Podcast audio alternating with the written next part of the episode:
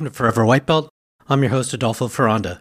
Today on the show, I have Professor Joseph Zecobra Manuel. Joseph is a fourth degree black belt under the legendary Hobson Moura. Joseph is a multiple time champion and gold medalist, and he's the owner of Cutting Edge Brazilian Jiu Jitsu in Harrison, New Jersey. There's so much gold to mine from beginning to end of this episode. It's a must listen for hobbyists, competitors, and academy owners alike. It's always an honor to speak to someone with so much experience and mastery in the art. Just a reminder to please give us a five star review on Apple Music and Spotify and share this podcast with a friend. It really helps us out. Please leave us feedback and suggestions on how we can improve the show and consider becoming a patron at anchor.fm forward slash forever white belt. Like us on Facebook and TikTok at Forever White Belt, and check us out on Instagram at Forever White Belt Show. Go buy your Forever White Belt swag at teespring.com forward slash forever dash white dash belt. Finally, if you ever get to beautiful Northern California, please come roll with us at North Bay Jiu Jitsu in Marin County, just north of San Francisco.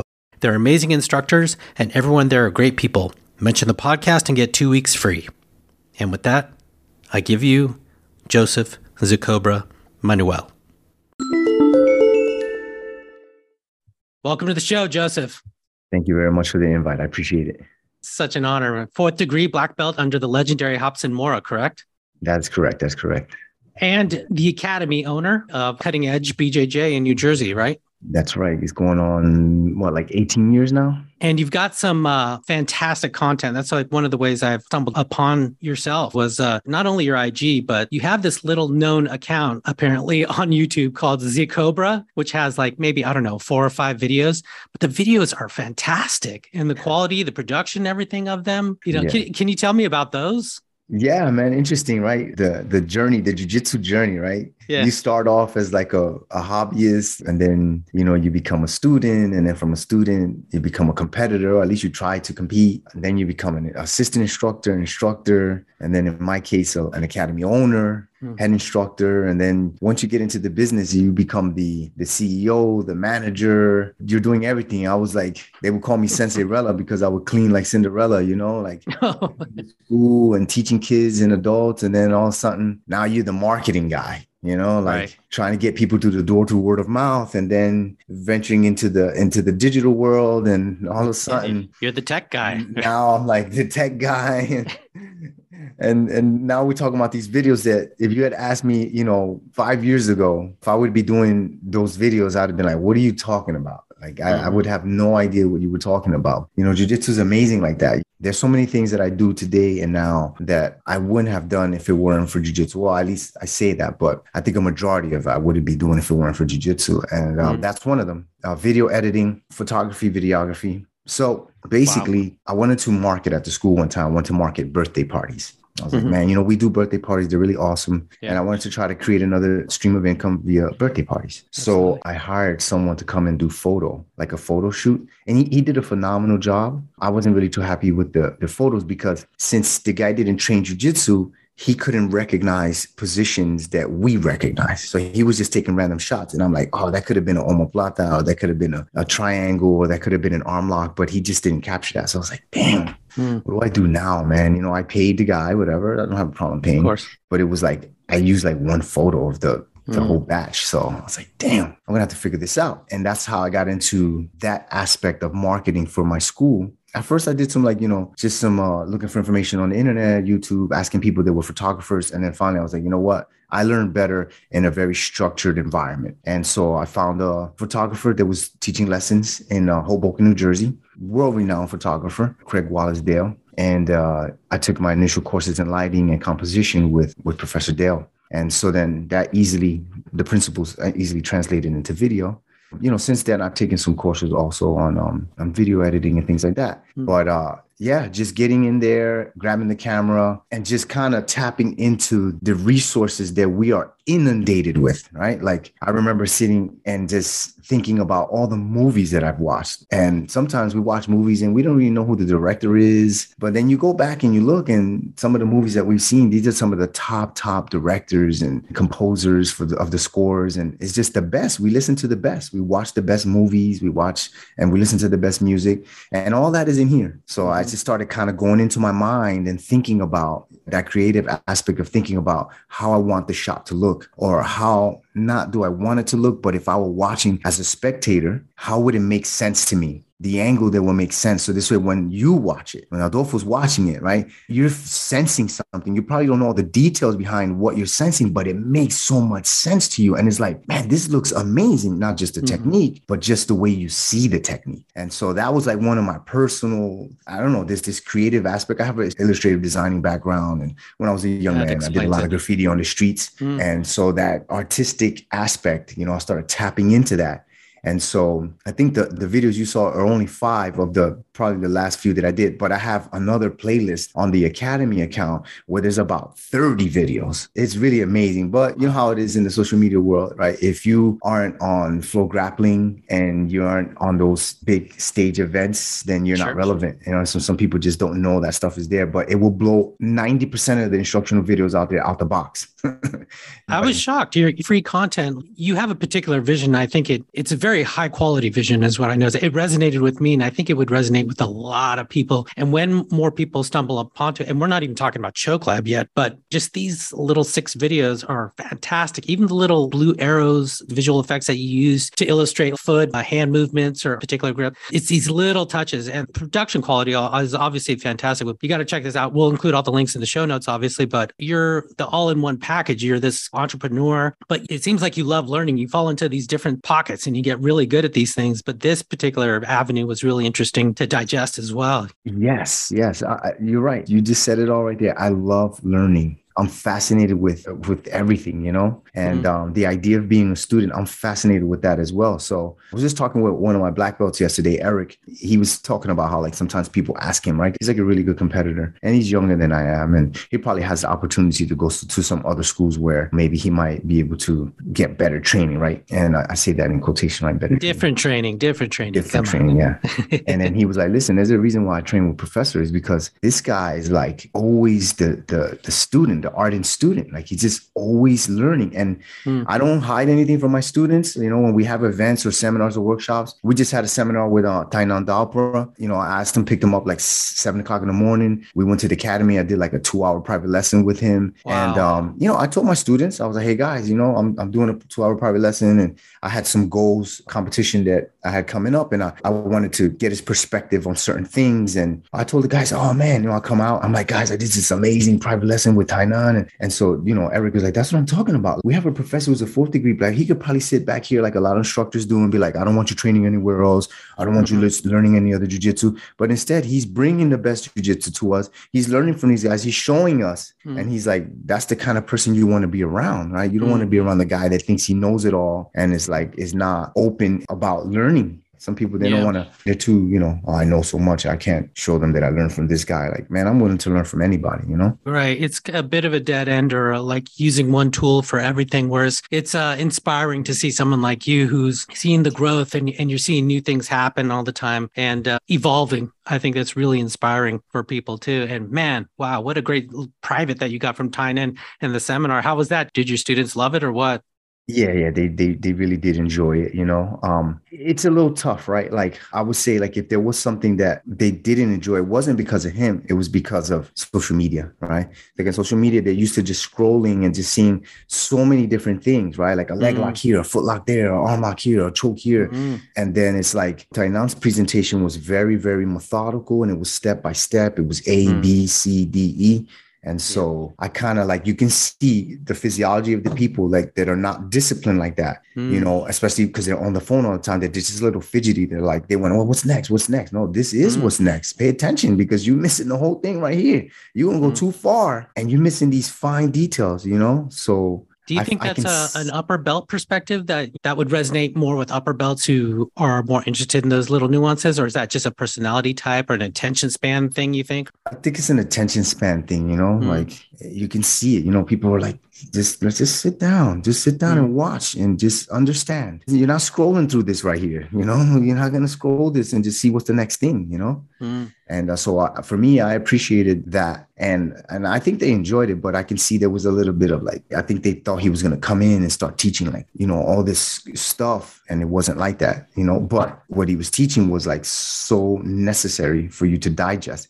If you get mm-hmm. those fundamental principles, and then that's the foundation to everything you're going to build off of that. And then all that other stuff that it seems fancy is just easy work. So it was amazing. It was an amazing experience to see him as a, such a young person, extremely cerebral, intelligent, organized, goal oriented, focused, determined. You could just see that it's palpable in his demeanor and I could say a bit wise for his age. One of the things that I took away from the Q&A was like someone asked him about goals. And uh, I use a term when I speak about goals, I always talk about them to the students. I say, guys, make sure that when you make your goal, they are measurable and attainable, right? Just 2 mm-hmm. words that I use. But he used a much simpler word. He was like, realistic.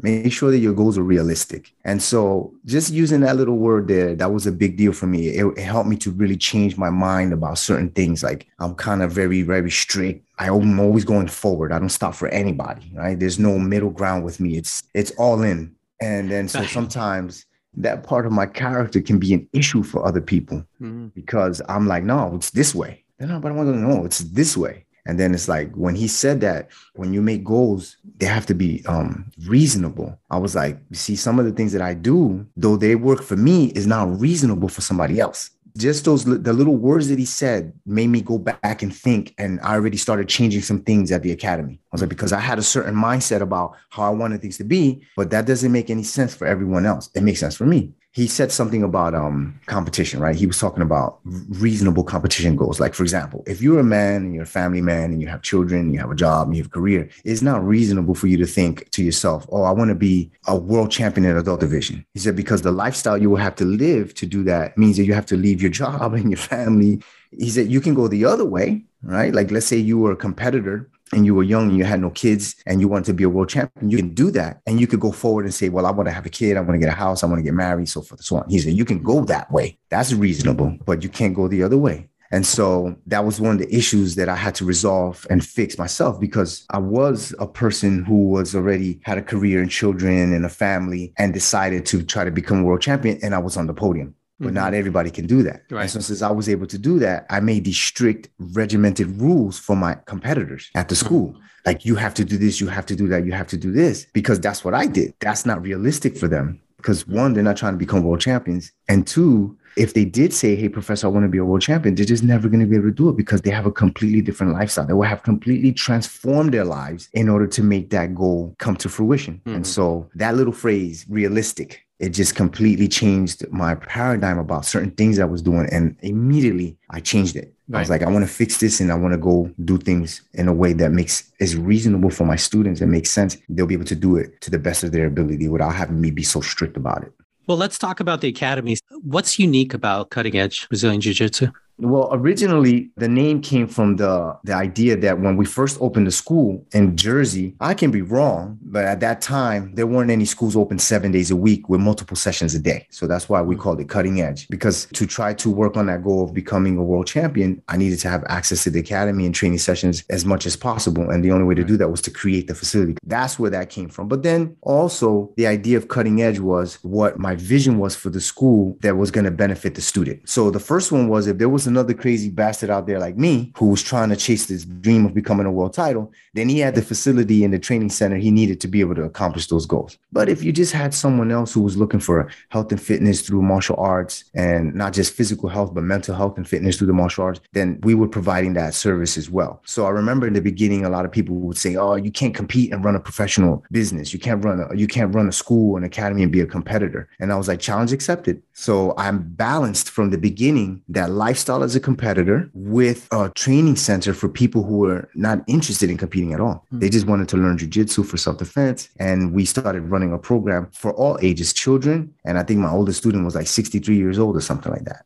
Wow. And so we start the kids at four years old, and we have a program that's been solid there for 18 years of kids in the tiny cobras class, three, three to like eight years old, and then the junior cobras class from eight to 12 years old. And then after 12, they go into a teens slash adult class and also have a competition team apart from that trying to keep that balance. Because you know, the other day I saw, with all due respect, he this is his perspective and his opinion, and everyone's entitled to that, and they have their reasons for it. But I saw like one of the Valente brothers, I think it was Pedro Valente, he posted something on social media where he was kind of like explaining to somebody what their goal and purpose is through the art of jujitsu. You know, because I, am sure the topic comes up about sport jujitsu or um, self-defense jujitsu, right? And so their mm-hmm. their focus for the school and what they provide for the public is strictly self-defense. But that's not to say that they don't train the sport style of jujitsu, right? There's rolling in sure. his academy. They just have a different group sure. of people that do that. But what he's presented to the public is self-defense mm-hmm. jiu-jitsu, you know, and health and fitness and physical and mental health and fitness with art. So he kind of used an ex- example there about what his perception was about what you get through competition. He was saying something about some famous coach that, you know, somebody brought to his attention, an athlete that wasn't abiding by some moral standard.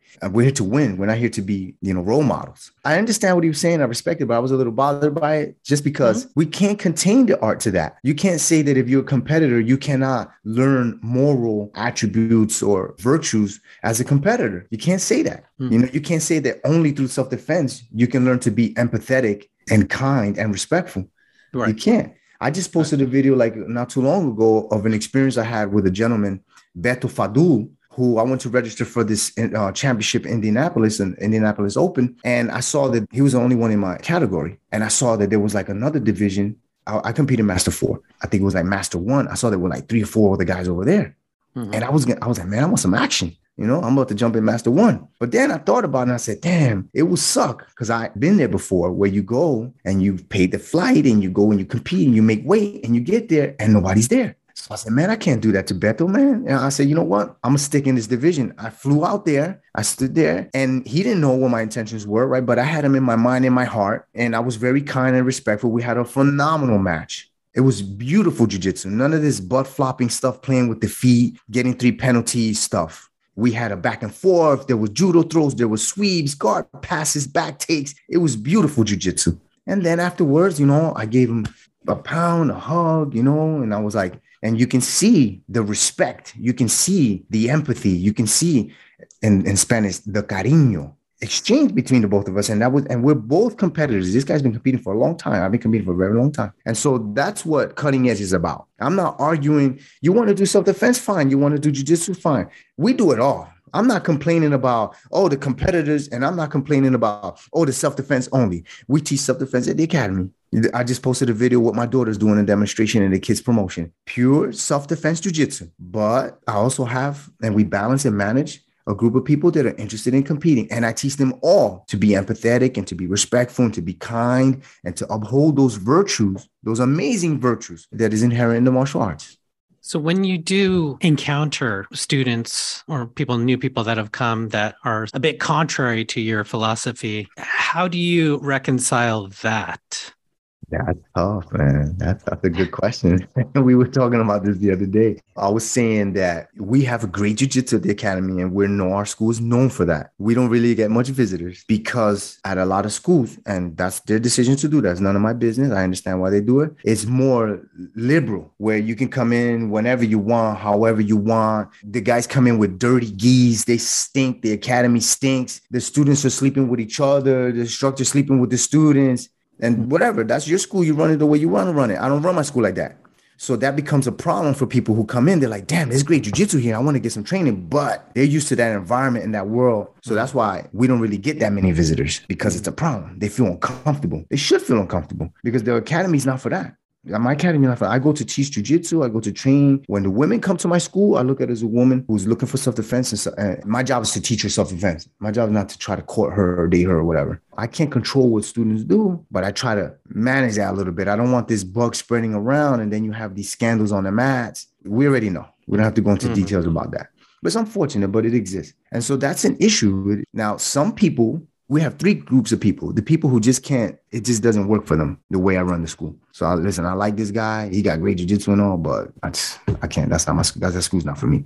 Then i have the guys who they're like damn it's great jiu-jitsu and they just deal with it. They're like i don't really like this but i'm gonna go there. They just stay quiet and mm-hmm. they manage somehow to just coincide with that. They know that there they cannot do those things but whatever and then you have the people who agree with it, right? I have students that are like, no, that's right. I came from a traditional martial arts background, from judo, or they were in the military, whatever. And they really appreciate that. Like, listen, I want to come train. I don't want to come here and it's like a dating service and all these problems on the mat, beefing and, and drama in relationships. So I just do the best I can, I, regardless of what the environment is at the school. I try to make sure that I'm always very helpful, kind, and respectful to everyone. You know, people are welcome to come to the school and train. If you come with a dirty gi, I'm, I'm gonna let you know. It's disrespectful to your instructor. It's disrespectful to your teammates. Is it's just disrespectful to come with a white gi and it looks brown and it stinks. So at our dojo, it doesn't smell like that at the academy because I don't allow that. You know what we don't have at the school? I don't have anybody getting ringworm,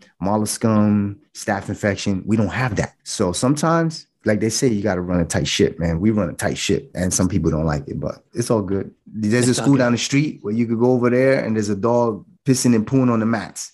Hey, you go over there and get all the ringworm you want. there's a product for everyone, that's for sure. Yes, there's so a market you, for everything. Can you tell me about the the training triangle? ah. that I'm going to discuss.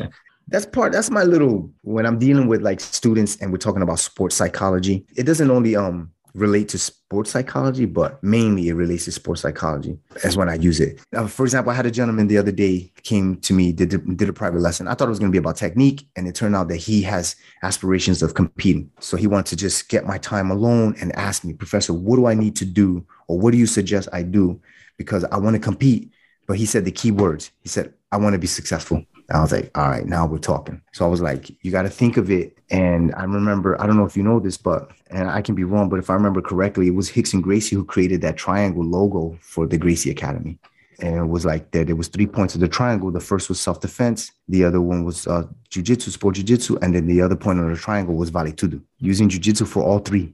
So I thought that was genius. And then, uh, so then I kind of borrowed that from Hickson in that I tell my students, uh, if you're going to prepare for a competition, you should think of it as a triangle. At the top of your triangle is technique, and you got to work on everything related to technique not just the actual technique, but you know maybe mental training, affirmations, uh, visualization, all those things that have to do with the technical aspect of jujitsu.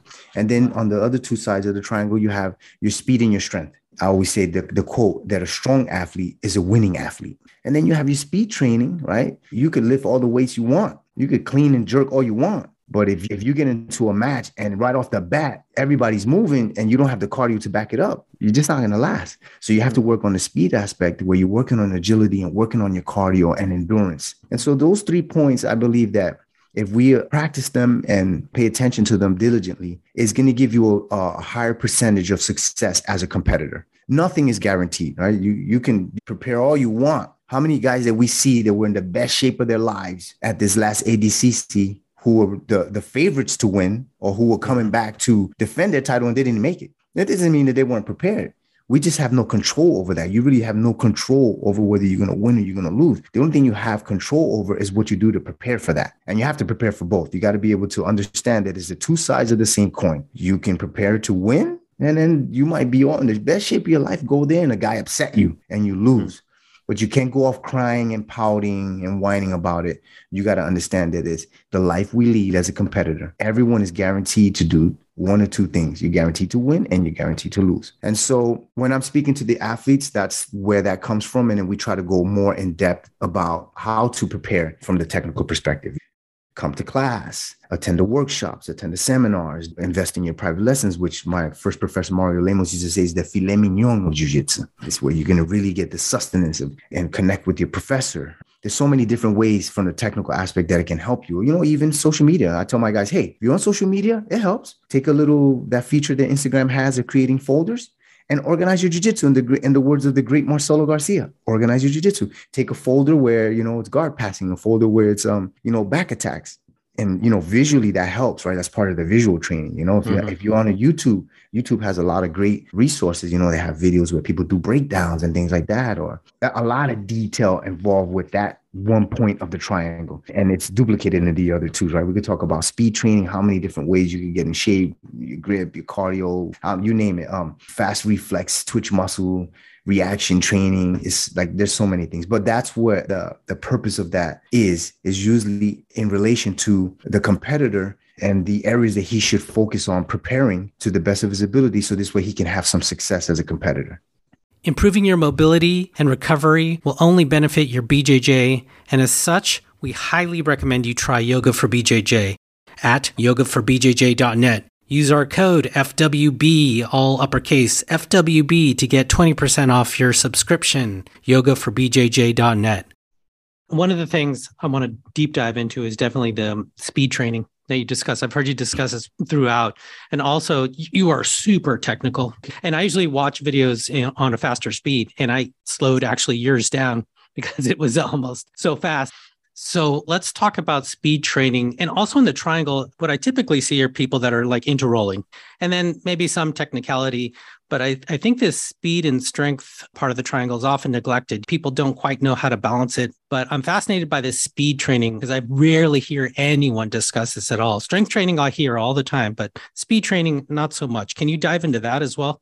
Yeah, think of like for example, Olympic lifts is super important. You have to do that. I think that's a very important part of of an athlete preparing to compete and perform to the best of his ability. Like I said, a strong athlete is a winning athlete. But the movements are very strict form and rigid and they're not functional so to speak to what we do in jiu-jitsu.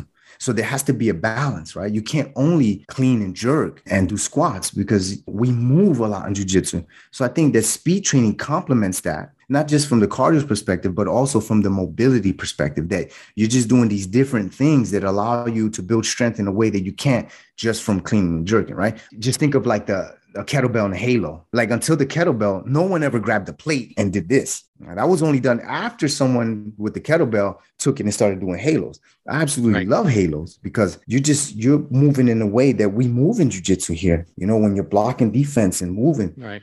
And so I'm never going to get that kind of strength development doing a, a, shoulder press. Just to describe to the listeners, he's holding a weight plate over your head and you're rotating it over your head. Yeah, that's why I believe that that that speed training. There's a lot that falls into speed training, right? Because I could do ladder, floor, floor ladder drills, right? That's speed training too. I could do sprints, and that's speed training too. I could do box jumps. That's speed training too. Those are all things that that you know it's common knowledge, but it it helps. You have to balance the two to this way you can be a functional athlete. You just don't want to be a strong athlete. You have to be functional for jujitsu. It's like you could do regular push-ups, but we don't just push like this. You know, we we have one hand up and one hand down. You know, when we're mm-hmm. pushing and so all those exercises that fall into that category speed training, which is kind of like kettlebell training, you know, kettlebells, um, mobility drills, all those things fall into that. They just you just can't do that if you if you're doing Olympic lifts, but Olympic lifts is necessary. And so you're right. Some people don't balance those things. You have guys that just love to lift, mm. and then you have guys that don't like to lift at all. Like you said, you have guys that just like to roll, Marcelo Garcia was talking about that. Like early in his career, he didn't he didn't like it. He was like, "Oh, you got to lift." He's like, "No, I don't like it." His coach kept telling him, "You got to lift." He didn't like it. He'd do it for one, two, three days, and he just let it go. Mm-hmm. But then now, as he's older, he's realizing like, man, that could have helped me prevent a lot of injuries. You know, for him, it's too late. You know, but he, he did suggest in that Stuart Cooper film, like, you know, if you're a young guy and you can do it, do it because it's gonna help mm-hmm. you. You know what makes it your jujitsu look so fluid, I think, is a lot of the speed training in addition to the strength training, but especially the speed training too. Because to see you go from like a side guard or even from bottom so quickly to the back, just something like that, that kind of movement, you know, that fast movement, fluid type of movement. You don't see that too often. Usually it's like this big lumbering kind of push, you know, those gross motor mechanics and strength type of stuff. But to make things look like they're flowing, it seems like your speed training has really benefited that. Yes. And that also coincides with the way we drill. Mm-hmm. And so the way I drill, there's different types of ways to drill, right? There's that Gracie style drilling, like the real smooth and slow flow type of drilling. And hmm. then there's like speed drilling, right? Where you're just doing the drill as fast as you can for, mm-hmm. you know, a certain amount of time 30 seconds, 45 seconds, a minute, mm-hmm. you know? Then there's live drilling where I'll do the position and say to myself, okay, there's um, you know, 10 guys on the mat. I got about if I do one round with them at four minutes or six minutes, I got six minutes to be able to execute this switch knee cut. Right. How many times can I do that switch knee cut on them while they're resisting within a six minute period to everybody in the room? Right. I, I already drilled it before sparring. And then I'm like, now what I did in before sparring, I have to do to everybody in the room. So this way I can leave this night after the session with some numbers in the book. How many numbers did we put in? So we did the slow drill in the beginning where And I take advantage of teaching, right? So let's say I'm teaching a class and Adolfo's sitting there. I'm like, Adolfo, we're going to go over this cross knee cut. Let's take a look here. Let's look at it from the position. Later on, we'll look at it and connect it to other positions. But just from here, so you understand the details, I'm going to go step one, step two, step three, step four. Okay, ready? Grab your partner. Let's go. Bam, stop. Bring it in for Q&A. All right, questions. Professor, all right, let's address the question. Here we go into more detail. So I just drilled again, slow, and I'm giving you the details. All right, let's grab a partner. Go three, two, one, clap, boom. All right, let's go. Let's bring it back in. Any other questions? All right, no questions. All right, let's talk about how to connect that, right? Is close quarter passing or distance passing? How am I going to connect this cross knee cut? All right, you got it. All right, let's go. Mouthpieces, knee pads. So everybody drilled it. We did. I did it slow, and then in the drilling session, I did a little faster. Mm-hmm. You know, because I sit there, I watch them, I walk around, make sure everybody's good, and then I'll go and drill. I'll grab a partner and bang it out 20, 30, 40, 50 times if I can, fast. And then it's time for sparring. All right, mouthpiece, knee pass. And I'm thinking the same technique. All right, we're gonna roll with these guys. Let me see if I can do this cross knee cut and look for the position. Even if I start on the bottom, let's say I start on the bottom and I need to do cross knee cut on top, I'll do a sweep and come to the top and then position the guy purposely. I know he's gonna go to guard and then bam, hit the cross knee cut. Pass his guard, let him recover, let him do his escape or crossover, and then do it again and do it again and do it again and do it again over and over and over again. So there's three different ways to drill. At minimum, there's probably other ways to drill too, but you got to have the cardio for that. You have to have reflexes for that, positioning for that, the posture for that, the timing for that, and the awareness of what's happening in the match so you can execute that. So that's been helpful for me. Uh, it's nothing new. I didn't make this up. If you watch, like, for example, any video of Marcelo Garcia and you see where he's doing a guillotine on everybody, you know, he'll roll one guy for like six minutes and catch him like multiple times and the same thing. And then the next guy is the same thing. That's how he's drilling. That's how mm-hmm. he's practicing. We heard stories, old stories of Rickson doing that. Remember the stories of Rickson? I remember there was a story of Rickson in a seminar where he went. He came to the US. He hadn't been back to Brazil in a long time. They invited him back for a seminar. There were a bunch of world champions there. And then he's teaching the X choke. So the guy is like, hey, you know, if it's not too much trouble, man, like everybody here knows the X choke. Can you, you know, teach something else? He's like, oh, okay, sure. So he taught something else. It was mm-hmm. time to roll he catches everybody in the room with the choke. We heard the stories of him doing that in training where he'd count down, I'm going to get you an choke in three, two, bang, get you an choke. It was a specific way that he practiced. And then, you know, other greats do that as well, Marcelo being one of them. And you can see that online. And then, so if we're smart, we won't reinvent the wheel, right? We just follow the lead of the greats.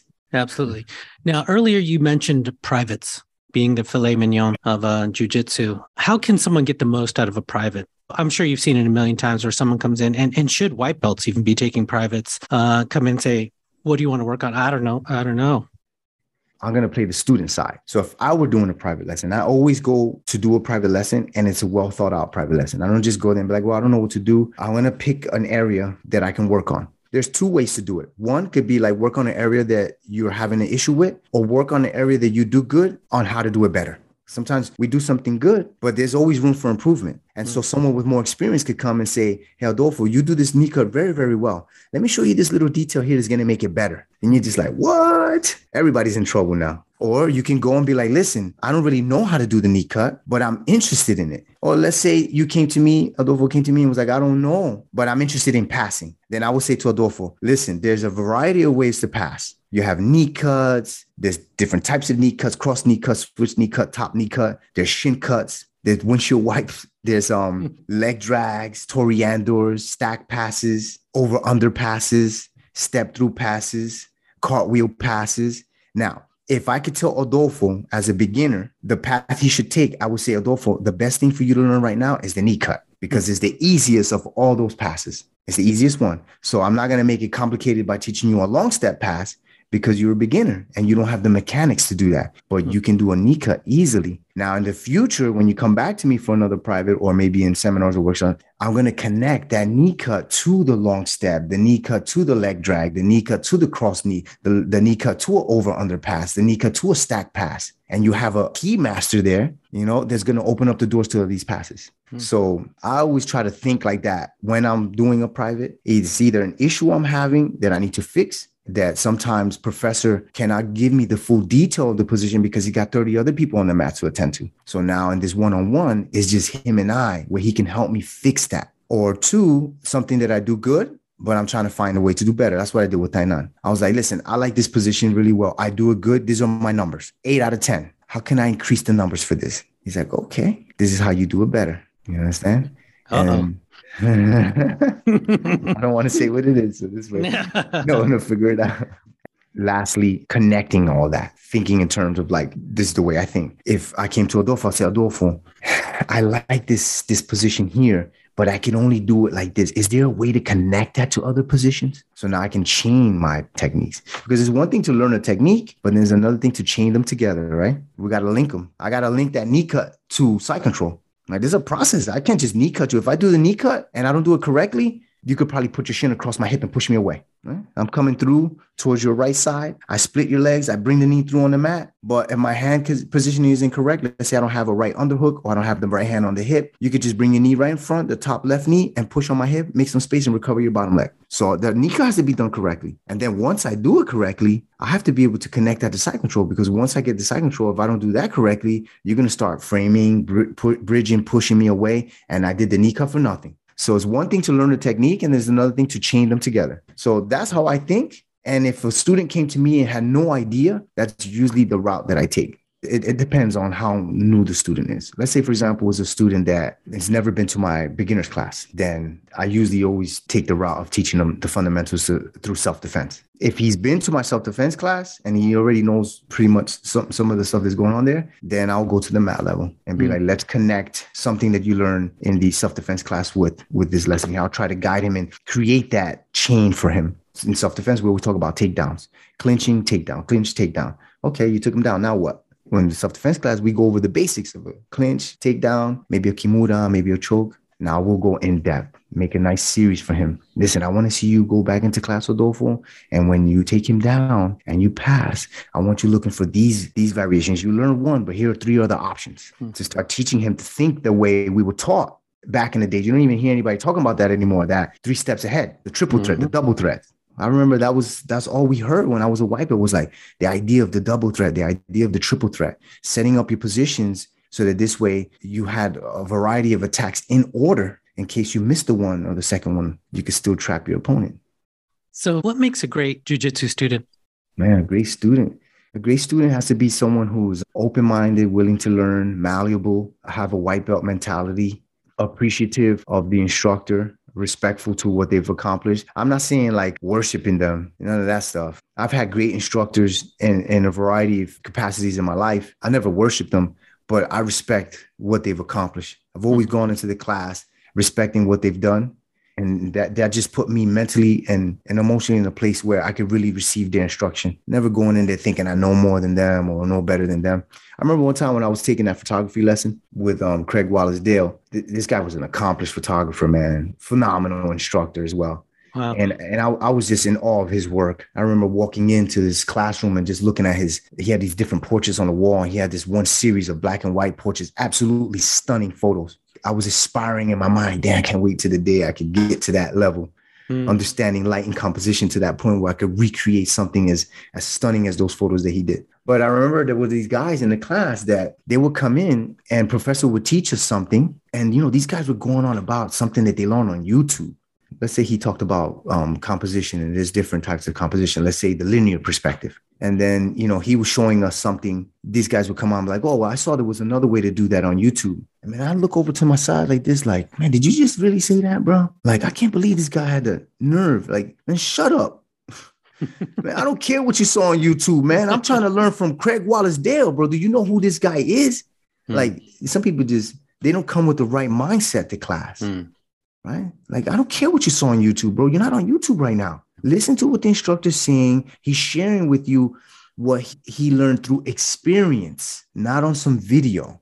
Mm-hmm. So the, the, a good student has to have the right mentality when he comes to class, you know? And I think that's one of them is like respect what the person has accomplished and learn from their experience. I'm not saying worship them, nothing like that. We're not putting them on a pedestal or worshiping them, but we're hmm. respecting mm. the, the process they went through. It's like the other day I said to my students, if I wanted to open up a bakery, does it make sense to go ask a plumber how to do it? it makes no sense at all. I'm gonna open up a bakery. Adolfo's a baker, and I have aspirations to become a baker. I'm going to ask you, hey, you know, how do I do this? Can you give me an idea? Can you guide me on the path? Why? Because you have the experience. You've been down the path already. So the student has to understand and respect that and then take advantage of it. Come with an open mind, listen, learn, ask questions, and I always say this when I go out to do seminars and stuff. I always tell the students learn any way you can. Everything is helpful. The internet is helpful. Instruction is helpful. Training with your partners is helpful. Going to open mat is helpful. Going to class is helpful. Doing workshops is helpful. Seminars is helpful. Connect with your professor. Invest in those one-on-ones through his experience, guide you and give you more detail and connect with him. Mm. Appreciate his process. I think with that kind of attitude, man, the student can go really far. So conversely, what makes a great instructor? great instructor got to be able to look at the student regardless of what who he is what his race is what his abilities are and transmit the knowledge of jiu-jitsu to them. You know Rorion Gracie said that he learned from Helio that there's no there's no such thing as a, a bad student. The student doesn't know anything. There's a good instructor and a bad instructor. A bad instructor is not paying attention to these things and is going to blame the student because they don't know or they can't perform he's looking for something maybe the student the instructor is looking for a, a superstar athlete a good instructor is not looking for that. A good instructor is going to look at that person, put themselves in his shoes, be empathetic, and then be a diligent professor to be able to transmit the knowledge of jujitsu to this beginner and set him on the path. That's your job. Your job is to guide them. If you're lazy, if you're out of shape, how are you going to guide him? How do you keep your sword sharp in terms of teaching, instructing? How do you grow as an instructor? The private did with Tainan, for instance, that speaks volumes, I think. Please elaborate. Oh, Yes, yes. One is when I first started training, uh, my first professor, Mario Lemos, he trained like many years with Rickson Royler, uh, Helio. And so he was trained, he did the instructor, the Gracie Academy instructor course back in Brazil. And so at first I just mimicked him. I just understood that I was like, I, I probably don't understand everything, the why to everything, but I can sense that there's a reason why he's doing this because it resonated with me as a student. So when he was one day like, oh, I can't teach, you know, I was like, I'll open up. I just kind of mimicked him. Then over the years, I started to understand why he did certain things because I would get mm-hmm. feedback from the students. I was like, wow, these people are smart. Helio was a genius. Mario was a genius. He was a phenomenal professor. But then over the years, I had that interest to be the best instructor I can. So I invested in courses. For example, Dave Kovar has a phenomenal course. I don't know if he does it anymore, but he used to do this um this instructor's course, teaching you how to um how to teach, how to do presentations, how to speak to people, how to handle children, good children, how to handle a, rebellious child on the mat, you know? Mm. Um actually I have one of his books on my desk there that he recommended to us, The Dad's Toolbox. It goes real in depth on communication, communication ability. So I invested in that I invested in other things to help me become an instructor, uh, better instructor as well. For example, I invested into the uh, Dale Carnegie course, um, How to Win Friends and Influence People. That was a, a phenomenal investment mm-hmm. because we communicate. And so I was always interested in how can I be a better communicator and transmit the knowledge of jujitsu. And there's a variety of ways. When you're dealing with people on the mats, you know, at minimum, they're learning three different ways. They learn by watching, listening, or doing. Some people learn only one way, or some people are gifted to be able to do all three. And so you have to understand that as an instructor. You got to understand that some people can only they you have to be able to communicate with them if they're the listening type. Give them the analogies, give them those mental paintings because doing it and seeing it doesn't work for them. They're cerebral. They need to hear something. Give me an analogy, connect it with me in some way. And then when you're teaching, when you see the videos, when you watch those videos that I post, that's the way I present the class in a way that they can see it for those guys that learn the visual learners. I have to do it in a very particular way that he sees it and he's like, man, I get it. And then you have those people that need to do it. And that's why in the class, I always give ample time. I give ample time for them to drill and then just let them work it out. I used to be the type of instructor, right, that would be like, all right, let's go three, two, one, clap, boom, to go drill, and then go follow you. I'll follow you. for No, no, put your hand here. No, put your hand there. I don't do that anymore because you got to process the information. So mm-hmm. I just showed you, I just gave you a verbal explanation, of a visual reference, and then now I'm letting you do it. And then I'm going to come and add more information to that. It's not good. You're going to get overwhelmed. Mm-hmm. So I mm-hmm. just let him go. Let Adolfo work it out. Let him work it out. Mm-hmm. Even if you raise your hand, a professor, I'm like, go ahead, work it out a few more times. I'll be right there to help you, but I won't go. Does it kill you to watch him stumble through that? Yeah, it's necessary now. Hmm. You know, I learned that as a parent, as a dad. Hmm. Good point. As a father, I don't want to see my kid make any pitfalls, but sometimes you just got to let them go. And so with the doers, I let them go. And then eventually, then I'll, I'll bring it back in. And I'm like, then I'll just, Adolfo, you had a question. Professor, okay, let's look at that. Come here. Now I'll touch you. Here, do it with me. Okay, then send you back. All right, let's go do it one more time. Drill again. Give them ample time to do it, to work it out. So it's it's a lot of stuff, you know. It's very important, but as you can tell, like I'm explaining to you, it's not just casual. It's like this is something that I thought out and been very diligent over the years to make sure that I do it as close to perfect as possible, so that everyone in the room has a phenomenal experience when we're teaching. That's so important. And also the aspects of you investing in yourself too, I think was of the utmost importance as well. Yes, super important. Can you tell me a time that uh, you wanted to quit and why? Man, there was one time I was a blue belt and uh, I almost quit. I went to go. It was my wow. first tournament, and um, I, I, won a few matches, made it to the finals, and I lost in the finals. I got caught in the arm lock, and um, he went hard on my arm. So before jujitsu, I was a cosmetologist, and so when I couldn't move my arm, like after the next day, I was like, bro, I have a family to feed, and you know, yeah, that's like, work. Yeah, I, I, yeah, I was like, damn, I gotta go. I, I was trying to figure out how am I gonna cut my customer's hair. You know, I, I did it, I figured it out, but it was hard. It was very painful. Like I hyperextended my elbow, so that was the reason why I thought about quitting. I wasn't gonna quit, but it, that thought crossed my mind. I was like, suck it up, buttercup. Let's just uh, get through this and, and get right back to it but it did really make me think about that because at that time I was just a hobbyist, you know, like I wasn't right. thinking about being an instructor or academy owner. I was just like, like, damn, I don't know, man, this is crazy. Let's talk about Choke Lab. What is Choke Lab? It looks like it's a lot of different stuff. We got like instructional videos, we got merch. Can you explain what it is? So Choke Lab was a passion project, right? And and it was like it started off with um I was really angry about something that had happened in 2014, or I think it was 15. There was a World Expo, and they had um, these uh, super fights. They had a bracket super fights, and then they had this seminar, this mega seminar that they did, where they had Buchecha, Saulo Ribeiro, the Mendes brothers, you name it. There was a bunch of people. It was like a big World Expo. So Master Robson, he had a super fight. It was one of five super fights at that event. And with all due respect to the other black belts that that won or performed, Robson was the only of the five super fights that finished his opponent. And there was no coverage at all by any of the at that time mainstream media sources. Kid Peligro didn't cover it. He covered Shaolin's victory, but he didn't report on Robson's victory. And um, Gracie Magazine didn't cover it. Tatami Magazine didn't cover it. And so, you know, I was a little set in my mind, you know, going over all the, the logical aspect of it. I was like, man, the art of jujitsu was made for the small guy. Here we have a small guy, the smallest of them all.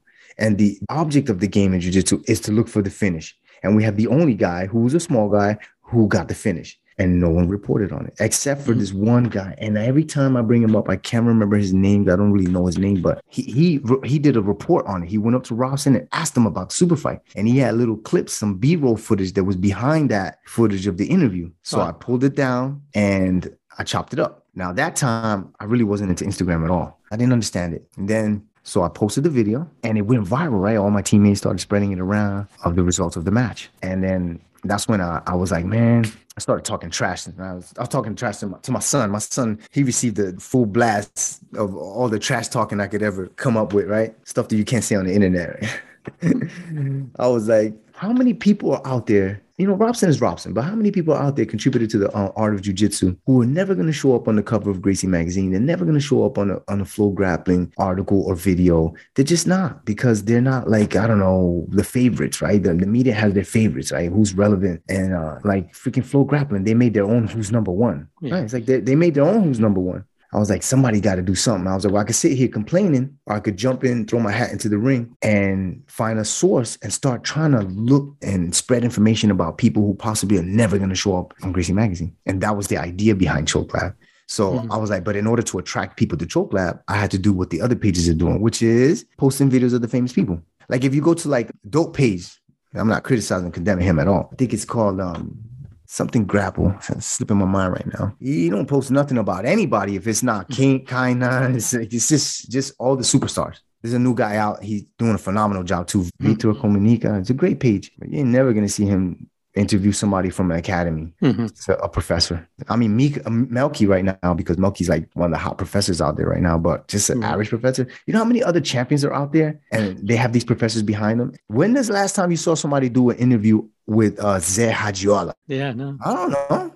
That guy's a phenomenal coach. Produced right. many champions, namely Otávio Souza, just to name one, multiple time world champion. Who's done an interview with him? Right? It's crazy how this stuff works. I would love to do an interview with that guy. I just there's there's so many of these treasures so out there. Of them, yeah, there's so many. But you're not gonna see FloGrappling doing anything with him because they're biased, right? They have their likes and who they don't like or whatever. And so that was my attempt. But I'm only one person, right? So I attempted to do that through Choke Lab, you know, where it was like we do post famous people, but every chance I get like I don't know if you saw the other day, I posted this, reposted a page called Matt Made, where there was this guy Julio, I think Yeah. his name was.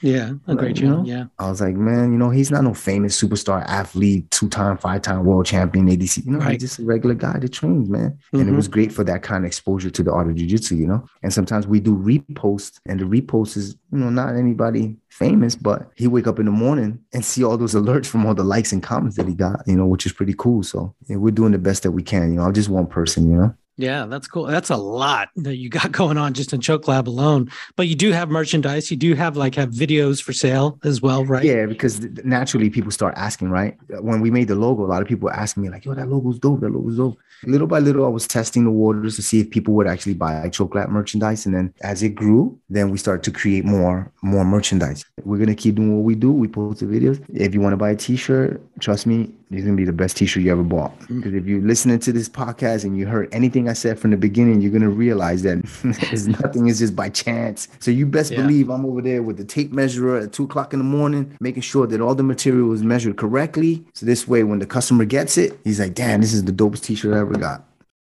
How do you see the direction of jujitsu going in?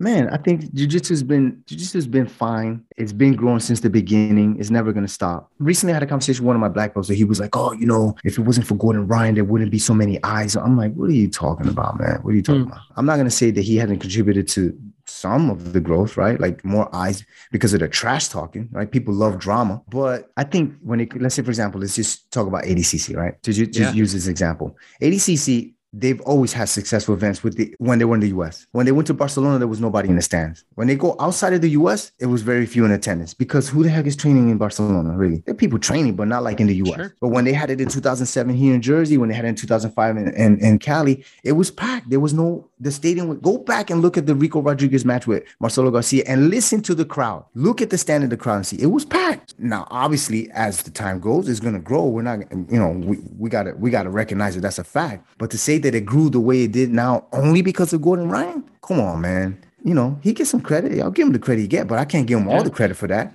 As far as um jujitsu and the gi is concerned, you know, all this talk about it's gonna fade away. That it's gonna. No, what are these people talking about? What are you talking about? Yeah. Listen, I'm only one person. I've been training since 2001, and every single person I've ever come in contact with, they either know because of my ears or from me talking about jujitsu or my clothes that I train jujitsu. I promulgate it everywhere I go. If there was only a hundred others like me, there's hundreds of thousands of others like me. It's not going anywhere. The gi's never gonna fade away. Now, if you want to be more specific and talk about will more gi athletes be attracted to no gi because of the purses? Yes, there's no doubt about that. People need to make money. But because of that, the gi's never gonna disappear. That's mm-hmm. just those select athletes. They don't make up the whole body of jujitsu practitioners. They don't.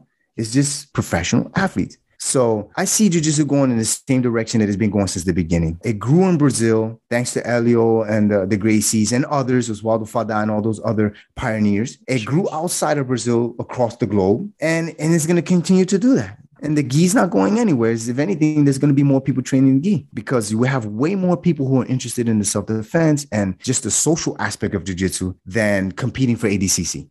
In general, it seems like the vast majority of the revenue comes from gi practitioners out there. It seems to be in larger numbers for whatever reasons. I don't know if that's a generality or, or what.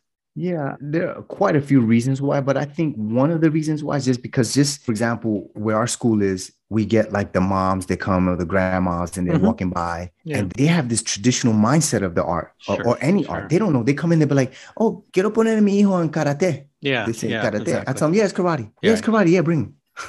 That's the mindset of martial art. Yeah. They see the gi, they see your uniform. That's not going to change. You ever think about this, Adolfo? This is interesting, right? We have kids that are born like within the last three or four years or 10 years. Let's go even go back for the 10 years. They don't know who the hell Bruce Lee is. Well, how is it that when they start playing around, they go, hiya, hiya? Hmm. Where do they get that from? Right. It's in, it's in their DNA. It's ingrained from the generation before them, right? Like, Hmm. just think about us. We watch these movies. We, we watch Bruce Lee, right? Hmm. People were expecting a certain thing. And the gi, when you see it, it just brings that out, that idea of Hmm. like the traditional art, the discipline, you know, the the focus, the, the respect. You could have a school and you know when they walk in, like we do something in our schools a little different because you know there's kind of like that. Not a controversy, but you have schools like you have like AOJ, right? They have like the all white academy, and then you have like schools that are traditional where they just wear whatever gi. You have Gracie Barra now that they have like real strict policies on that, right? Like where you have to buy their gi and whatever. Some people feel however they feel about that. I always look at it and try to keep it balanced. Hmm. So we do both. At our school, you can wear all color gi, but we also implement white cool. gi too. Monday through Thursday evenings, which is where we get most of our traffic, most of the moms walking in asking questions, most of the adults coming for their trials. We're all in white gis, nice and clean. Mm-hmm. So when they come in, it looks presentable, it's clean, it smells clean. But then in the morning and weekends and off hour sessions, we call them the Illuminati sessions, the secret sessions. you can wear whatever color gi you want, blue, black, white. Oh, that's cool. That's very cool. Yeah, so we keep a balance, you know. So when you come in any any time in the evening to our school, you see the white gi, and it's very attractive. You know, people see it, the kids see it. When they come in and see other kids in the white gi, they want one too. You know. So I don't have anybody that ever comes in is like, I don't like the gi, or oh, I only want to do no gi. Mm. We don't have that everyone loves the gi. They want to do it. They mm. want to train. They want to buy a gi. Like, I want one like that. Sometimes we get a, get a kid on a trial. We do 30 day trial with the children. And mm. then they don't want to wait till 30 day trial to get the um to get the gi because they see other kids running around in their white gi, you know. Your thoughts on uh warm ups?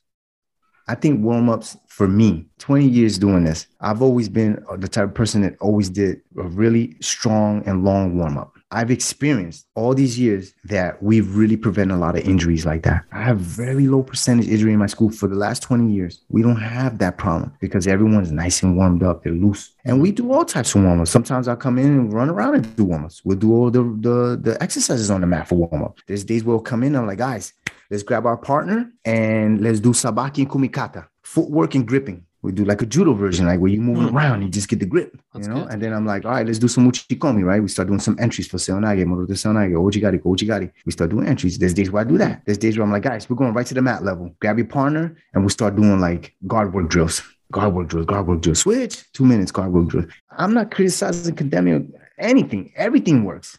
Mm. It's all gonna help you even if you did like um exercises in motion on the mat, like where you running and skipping and side to side shuffling, that works. That's like I do that in performance training. You know, it's kind of like a slower version of like ladder drills. I don't understand how people saying it doesn't work. I think if they want to be more specific about it, say, I don't think that running in the class is going to help me with my guard work. That makes sense, right? Mm. Just be more specific. Be clear about what you're saying. Don't say, oh, mm. the warm up doesn't work. it doesn't work for guard work. Oh, that's obvious.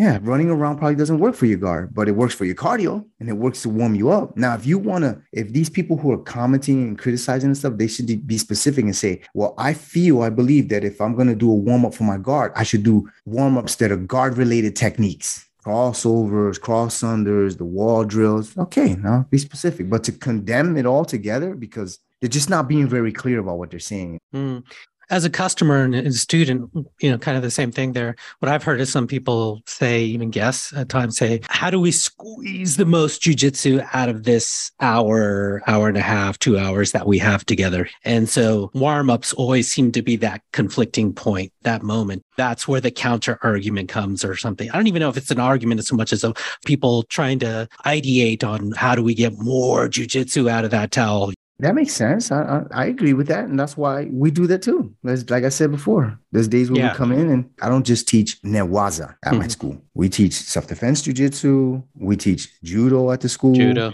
Newaza, both on top and bottom. And so we do all the warm ups. There's days where I come in and be like, guys, let's get right to the mat level and work on specific guard techniques. Or let's say if it's on the top, if it's a specific type of pass, be it a knee cut or a leg drag. But guys, let's get right to it. This is what the drill is going to be. I'm gonna set the timer. Let's go and we switch. So I agree with that. That's fine. You know, I, I think mm-hmm. that's great. It's just I don't see why people would make it an issue or condemn someone else that does that to say, oh, running around the class is stupid. Like, what? Come on, man. You didn't have to say that because then now we have these white belts who are going online and they're influenced by that. Like you, we talked about earlier before. What's the, what would you tell me would be a good student? Now, how am I going to work on my student if, if he was just listening to some podcast or some interview where somebody saw him at the one was the class is stupid. And now he's got this face and this energy in my classroom. I'm trying to work mm. with him. He's a beginner. He doesn't even know what he's doing. He don't know how to yeah. tie his belt he's got to listen to us and let us guide him in the right path instead of going on the internet. That's why I find that annoying. Let's go from one hot hot button topic to the next one. uh, the the belt system. So, do you think we need to redefine the belt system now? The argument being that now we have these kids who are starting at geez, two, three, four years old now. They get 10 years, legitimate years under them, and they're not even blue belts yet they're not even purple belts yet, right? Because IBJJF rules or whatever, right? And we can't have debatably a 16 year old black belt for multiple reasons. So does the belt system really still make sense? And how would you change it if you could, or would you even want to?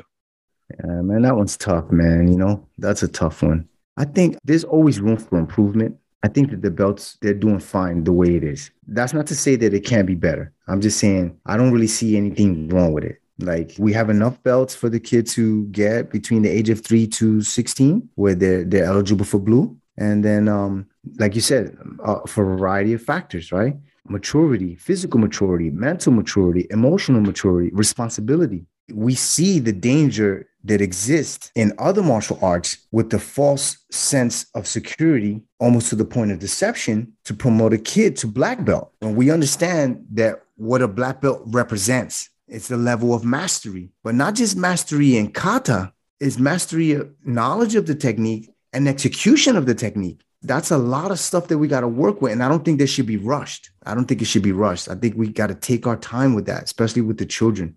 And so I would not like to see our kids getting a black belt at 16 years old, especially this generation, the TikTokers. Just think of like how catastrophic it would be if we had a kid that went off track with that responsibility, thinking in his head, oh, well, I'm a 16 year old black belt. I can just do whatever I want right now and then use this in the wrong way. It's very dangerous, man.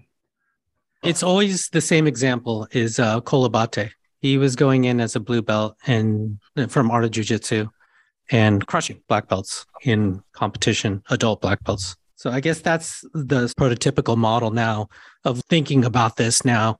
Does it make sense? Now he's a purple belt and he's an ADCC. And so it just makes you wonder, it makes you think, you know, do we do we need a kids black belt, a kids brown belt, a kids something like that? It gets kind of weird there in that overlap area. Yeah. No. How many Cole Abates are they? Yeah, how many? Okay. He's special, man. So because of him, we're gonna go and promote everybody 16 years old to black belt. You can't do that. This is a perfect example. Just think about it. How many Cole Abates are? Are there a few others? There probably are. Is it everyone? No, not everyone. So he's special, man. The kid's been training since he was a little kid. His father was very diligent, you know, had him train with the best of the best. And now he's got him training with the best of the best, right? Invested in getting him out to California to train with the Mendes brothers, you know, where they have a professional program that's not a regular academy. I have a regular academy, you know, where I just train kids for self-defense and fitness and discipline. I don't have any of those kids in my program. Well, the exception with the exception of eight of them that are separated to the side. I think this is going to be a growing like I think Cole is the early indicator, sort of the canary, you know, the canary in the coal mine, so to speak where it seems like there's going to be an uptick because I'm hearing from more and more academies that they're they're starting kids younger and younger, and they, those kids are getting better and better with all the data. So they're getting better earlier. It seems like because they have all the information and the better coaches and et cetera now. The same argument can be made, for example, let's say we had I, I own a school, and then I'll give you a perfect example. I had this kid that came to us, Devin, came from um, high school football player, absolute savage, a unit. This kid's a unit physical specimen mm-hmm. from the woods in Pennsylvania. I call him Devin the Destroyer. You know, he was a white belt. He was tapping out at blues and purple. He was a white belt. Mm-hmm. He got to blue. Sure. He was tapping out purple and brown. Mm-hmm. Um, you know, when he got to blue, he got to like purple a little more technical. But you know, he was a physical specimen. You know, he had the, mm-hmm. the the agility, the timing, the speed, the, the strength. And with the little knowledge that he had, it worked for him. Even worse when he got to purple, because now he has a lot more knowledge. But I made him wait. When he was a uh, blue belt, I remember there was some other guys, his peers, they got promoted to purple belt. I had to make that speech at the top. I said, listen, if you're a blue belt standing here in the class right now and you're looking and you're watching your peers get promoted to purple belt and you're thinking to yourself, man, I smash this guy in class all the time. Mm-hmm. I'm like, listen, just wait your time. I said, because you might have the skill to beat them, but you didn't put in the mat time and the hours that they have on the mat. So your time will come. And so it's like, imagine I just went and just promoted Dev because he was tapping people out. Like, all right, you're a purple belt now. Cole and others like him, there are a few. It's not everyone. Yeah, it's going to grow in the years to come, but still not going to be everyone. We can't change that for the whole system just for these few people because they're specifically, this is what they're doing. This is what they chose to do to compete from a, a young age. Eh, eh, you, you could have that same situation with adults you know? You had two adults come in same age let's just say 25 years old and you have one student that's just training to to learn jiu-jitsu and one that's training to compete. What's going to happen? You're going to have two blue belts but obviously the one that's training to compete is going to smash the other one. That's just like the nature of the way it is you know? So what are we're going to do? Change the belts for them too? Like it's always been like that is and it's, it's always going to be like that when you're talking about practitioners who want to take it to that level and be professional athletes Give me your thoughts on belt testing. Yeah, I, I don't see anything wrong with it. You know, like I think that sometimes you have like uh, this culture that exists in the art and then people just hold on to it like a sacred cow and then mm. it's like they're so into this thing where they criticize anything that is not what they uh, what they're accustomed to right like i had a situation one time where master robson years ago when he had moved to sao paulo to kind of incentivize his students over there because it was a little while from white to blue and it was a very painful journey he decided to implement using a green belt at the two mm-hmm. strike mark this is the great Robson Moura, one of the greatest light feathers featherweights in the history of jiu-jitsu. And it worked for him. Yeah. He was able to retain more students. No one complained about it. Listen, some of his greatest champions went through that system where they got white, green, blue, purple, brown, black. I had a student of mine, Emily. She was uh, going through that where she was a white belt to get a green into blue. So some of her friends, they were like, oh, you know, that's because uh, we were using that system at the school, following Robson's footsteps, right? Following his mm-hmm. lead. I was using the white, the green, the blue you know, they were bullying her on the internet. Oh, you you train at a McDojo, you train at a McDojo. Yeah, the green belt is supposed to be for juvenile. It's not supposed to be for adult, right? So then she came to me. She was concerned. Like, oh, sensei, you know, professor, they they were saying this, this, this, and that. I said, invite them to the school. Tell them to come over here because I have a student. My my isn't my second black belt. Was my second black belt? My first black belt. Isaac, who went through that system. He was white, green, blue, purple, brown, black. He's a savage. This guy. I told Emily, Invite them to the school to find out if, if Isaac is McDojo. If you ask me, bro, is ignorance. Like, just be open minded. Try to understand first why the professor did it. I respect why Robson did it. He had 100%. good intentions and it worked, and no one in Brazil complained about it. No one from IBJJF complained to Robson about it. No one criticized or condemned him, Saulo and all those other greats. No one said anything to him. They understood what Robson was doing. And he was doing this in Brazil. And then we were doing here in the US. I did it for yeah. a little while and it worked fine. It helped as a motivator for the students. So just think of all the things that we're doing now that like five years ago everybody was complaining about. And now it's just like the norm, right? People are stuck in this like this one echo chamber, right? Where it's like, oh, dojo, that doesn't work, or this, this, and that. And, you know, remember everybody was criticizing Gracie Barra about, you know, the franchising and all that. What's everybody right. trying to do now? It's a business. It's a business. People forget that too. That part of this is it's a business. Yeah, and it, and and another thing, this is a hot topic here. I'm gonna say this. I find this highly annoying, right? Because I'm a business owner when you have these people that'll be like criticizing or condemning a, a business owner for trying to make money. Yeah, absolutely. And and it be the joke is that they went to college, got a degree, spent all this money on a degree, but you ask them, why did you become a doctor? Oh, because I can make this much money. Why'd you become an engineer? Because they make this much a year. So yeah. your whole intention of going to school was to make money. That was your whole purpose of going, not because you like to be an engineer, because you were looking for that money. But then now you get out of college, you got that job, you have a nice car, you have a nice house, flat screen TV, and you're gonna talk trash and criticize a jiu-jitsu academy owner because he sells kimonos, because he's trying to make money off of privates, because he's trying to make money. You won't go to work and do overtime without getting your pay, your hour and a half, right? You won't do it. If your boss said you have to stay three more hours. You best believe they're gonna fight to get that money. You can do that though. You could be all about the money and have a nice car and live the life and travel. But another business owner can't do that. You're gonna criticize and condemn him for that? Pure ignorance, man. Hard left turn here. Your advice to the masters practitioners, the 40, the 50 plus people out there. People ask me, how old are you? I say 47 years young. That's my advice. It's mindset, man. You got to change your mind about that. You're not old. People like 40 old. It's not old. 40 summers, that's a piss in the wind, bro. Mm-hmm. 40 springs, maybe less, 37, because you didn't remember the first three. It's nothing. I started in August of 2011. So I had just turned 28. I started training was just to get in shape. I just wanted to lose some weight. It was for hobby and interest. And then naturally, I'm a very competitive person, very driven person. So I started kind of getting into like I had my friends that were encouraging the competition aspect of jiu-jitsu. They were asking me, why you train so hard? I'm like, I don't know. I just like it. Like, you ever think about competing? So I started to compete. Naturally driven and competitive. I decided one day to become a try to become a world champion in jiu-jitsu. It, it took me about nine to 10 years before I could get on that podium of the uh, IBJJF Rooster Weight Black Belt Adult Division. No one even knew. I was 37 possibly the oldest person ever to place on the adult on the podium of the adult rooster weight category. And so sometimes I have friends of mine, they'd be like, Oh, you know, I'm old, I'm old. I'm like, bro, stop saying that, man. Stop saying that. You old if you say you old. I mean, no, obviously there's we, we are older, right? But you know, you can change a lot by just changing your paradigm. Sure. You know, you can accomplish a lot if you stop yeah. limiting yourself by that. Now, let's be realistic. Yes, some of us are older and we have injuries and we just don't have that kind of ability. Then just mm-hmm. do what you can, but don't limit yourself by thinking like that. Do what you can and do it to the best of your ability. Jiu-jitsu is amazing that it keeps us young. It keeps us, you know, alive, vital. Mm-hmm. And so take advantage of all those things that it has to offer and do what you can. You know, if you're just a practitioner, just take your time and be smart. We have like certain cultures. I mentioned this before. There's no rule that says you have to train with everybody in the academy. You don't have to. Pick your roles, brother. Mm-hmm. Pick your roles. Be smart. You know, you don't have to roll with everybody. There's no rule that says you have to do that.